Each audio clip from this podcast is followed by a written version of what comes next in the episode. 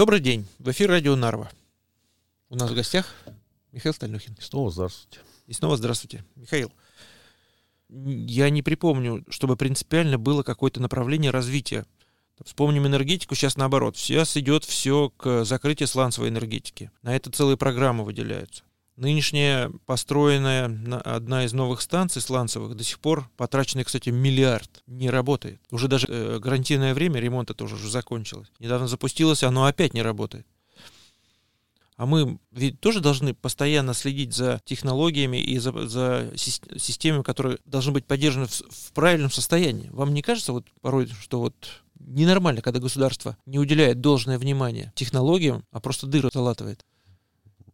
Неожиданный вопрос. Э, но я на эту тему как-то думал и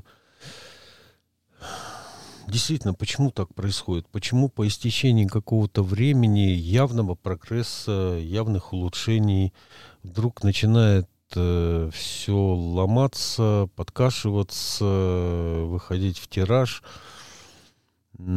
Что такое происходит. И, и если вы на это посмотрите более-менее системно, вы вдруг обнаружите жуткую вещь. У нас периоды войны сменяются периодами мира, периоды мира сменяются периодами войны.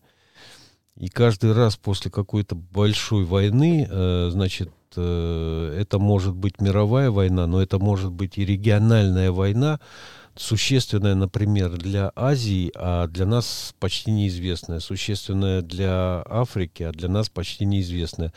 И там зачастую именно по наступлении мирного периода начинаются какие-то подвижки к лучшему. Может быть, потому что людям э, вдруг становится ясно, что есть э, вещи, которые э, ну, как сказать, ну, важнее вот этого пофигизма, повседневности и, и стремления э, только к удобству, к комфорту. И они как-то начинают думать об окружающих, думать о, о том, чтобы им было, э, ну, как, легче, удобнее жить.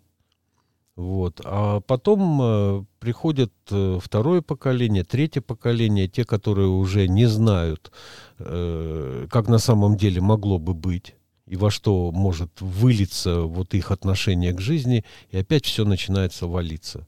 Опять все начинается ломаться. Война, Вспомни... война двигатель экономики. Это с одной стороны. То есть э, э, мы сейчас переживаем такой этап, когда э, вот куда ни глянь, но все, что в технологиях происходит, оно или напрямую, или косвенно но ну, видно невооруженным взглядом, что это направлено э, в те сферы, которые интересны ВПК. То есть, э, ну, при том, что э, действительно, ну вот я смотрю один канал, который рассказывает про железные дороги в США. Угу.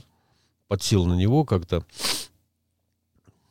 Ну, не, не могу сказать, что каждый день, но каждую неделю там действительно э, в Соединенных Штатах, которые ну, для них желе, железные дороги, это один из символов э, их э, процветания, да. процветания когда железные дороги появились, они буквально перевернули всю экономику континента, да? а сейчас недели не проходит, чтобы не сошел с рельсов какой-нибудь поезд. Причем в новостях мы видим э, те э, катастрофы, как, которые связаны с какими-то э, взрывами, пожарами, там гриб какой-то ядовитый на, над поездом. А когда просто сходят и переворачиваются вагоны, это уже даже и не показывают, никому не интересно. Вот, а я смотрю, и каждую неделю мне новость вот очередную вот, вот, вот в Пенсильвании, а вот в Нью-Йорке, а, а, а вот там какой-нибудь Западной Вирджинии. То есть почему? Куда уходят вот эти мозги, куда уходит этот потенциал? И у меня есть такое ощущение, что он уходит в войну. Mm-hmm. Зато ракеты летают все быстрее, зато бомбы падают все точнее, зато дроны уже летают стаями там по несколько сот штук. И, и все, что связано с обслуживанием, э, во-первых, с изготовлением, а во-вторых, с обслуживанием нового оружия, оно становится все совершеннее и совершеннее. И есть как будто вот такая надежда, что, ну, пройдет очередная война, после этого мы все поймем, что делали все неправильно, после этого будет конверсия, и тогда плоды технического гения, которые задействованы в оружии, они перейдут в мирную жизнь. Ну, конверсия. Да. Такая нормальная. И вот мы в результате получим, например, интернет. Вы же знаете, что интернет — это военная разработка. Она первоначально предполагалась к использованию в Пентагоне. Вот, э, э, мы получим новые возможности путешествования. Если там сейчас одиночки летают на орбиту, да, и стоит это диких денег, появятся новые возможности. Может быть, даже гиперзвуковые. Ну, тут я не специалист, может быть, сейчас ляпнул что-то. Вот. Мне кажется, что общий настрой он такой. Всем пофиг. Мы недавно с вами тему джема обсуждали. Да. И я там задел вот этот вопрос, а почему занимаются всякой ерундой вместо того, чтобы решать вопросы действительно важные для человека. Ну, куда деваются мозги на тот период, когда надо решать, как истратить деньги? Для меня, например, очень больной вопрос это вот э, зеленая энергетика. Вы не хотите посмотреть фотографии или видео, как выглядят э, вот эти вот э, атмосферные эти электростанции, особо высокие вот столбы, и там э, наверху вот эти вот вращаются вентиляторы. Вот. Они добывают для вас электричество. Вы посмотрите, что происходит с потоками воздуха. Посмотрите, что происходит с природой и на каком протяжении вокруг вот этих вот э, установок. А потом почитайте, какие надо затратить средства и материалы для того, чтобы их изготовить, а потом, чтобы их утилизировать. Причем часть из них вообще не утилизируется. Прочитайте про то, как где-то то ли в Шотландии, то ли в Ирландии вырубили 2 миллиона гектар э, леса для того, чтобы установить вот эти вот э, ветряки. ветряки. Молодцы какие, да? Вот. Э, ну, когда вот это вот все суммируется, я понимаю, что кто-то над нами, над человечеством, как если его взять как, как, как какую-то разумную фигуру, да, но подверженную чужому влиянию. Над нами кто-то усердно издевается. И делает это в целях только одних, зарабатывания денег, другого здесь нет. И вот это вот понимание, что мы занимаемся ерундой вместо того, чтобы решать э, проблему болезней в Африке или проблему голода в Азии, вместо всего этого мы занимаемся какой-то полной ерундой. И ощущение такое, что это, это, это просто вот такое состояние духа, Наверное, это в природе человека. Когда давно не было массовой бойни, все становятся друг другу равнодушны. Вот. И... То есть вы, мое беспокойство оно носит, по-моему, вот э, само явление, о котором вы говорите, мне кажется, оно носит системный характер. Вот помните, мы недавно с вами э, раз, э, разговаривали про мужчину 83 лет, который вот на этом льду на нашем э, упал, да. э, раздробил это, плечо. Да, это я. Скажу. Мы не будем называть имен сейчас, да? Это было, конечно, да. Да, вы с этим разбирались и все такое. Значит, э, очень коротко. Э, этого дедушку предложили привести в больницу к 7 часам утра, потому что в 8 уже у него будет операция. Вот, а когда стали интересоваться, сначала не отвечали, не отвечали, а ближе к вечеру вдруг выяснил, что вот как привезли и посадили его в приемный, так до пяти вечера он там, оказывается, и просидел. И в то время, когда родные работали и не могли дозвониться, а, а, а, а и, и считали, что, в общем-то, операция, наверное, прошла нормально, никто не тревожит, не, не отзывается, и все. А оказалось, что просто врач не приехал. И никто на это не отреагировал. И вот сидит больной человек, ну, травмированный, серьезно очень травмированный, возраст очень высокий, и всем на него наплевать.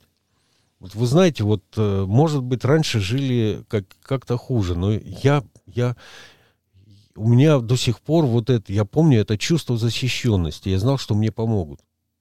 Что когда действительно будет трудно, мне помогут. Помогут коллеги по работе, помогут э, просто люди на улице, Конечно, и э, скотов хватало, и э, никуда не деться, ни одно общество не свободно от преступности и так далее. Но в целом атмосфера была такая, как будто вот мы вышли из э, очень тяжелой ситуации, ну, это, это война, и теперь мы научились ценить друг друга и человеческие жизни.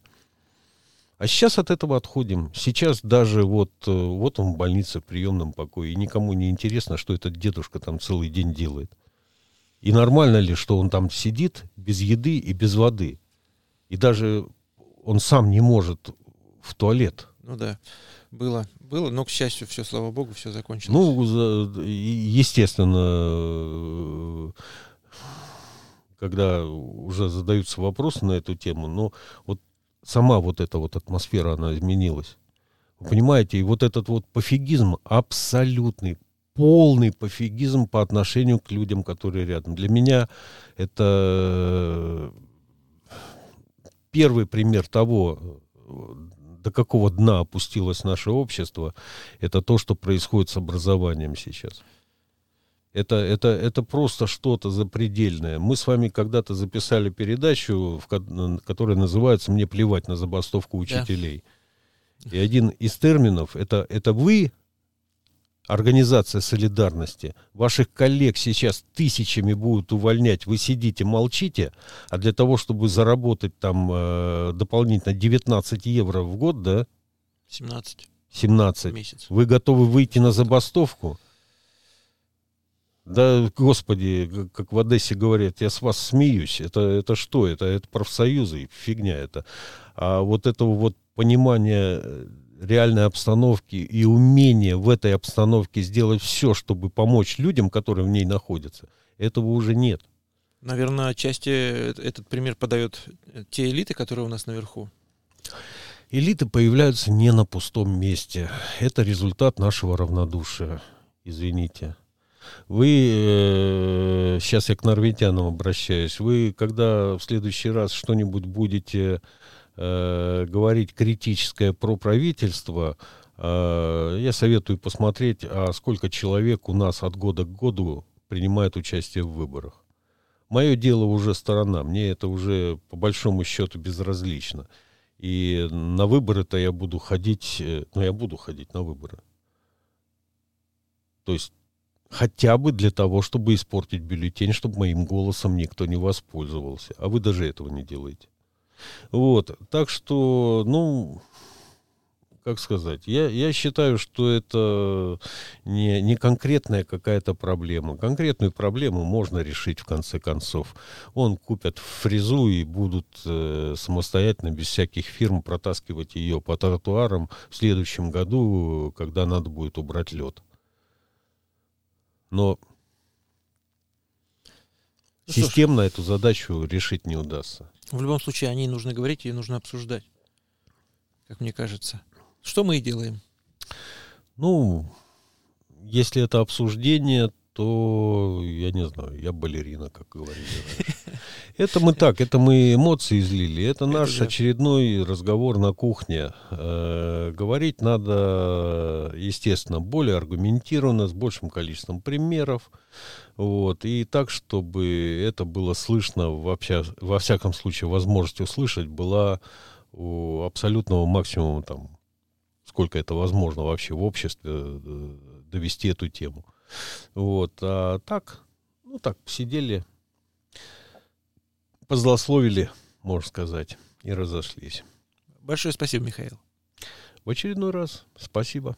Всего До хорошего. Свидания. До свидания.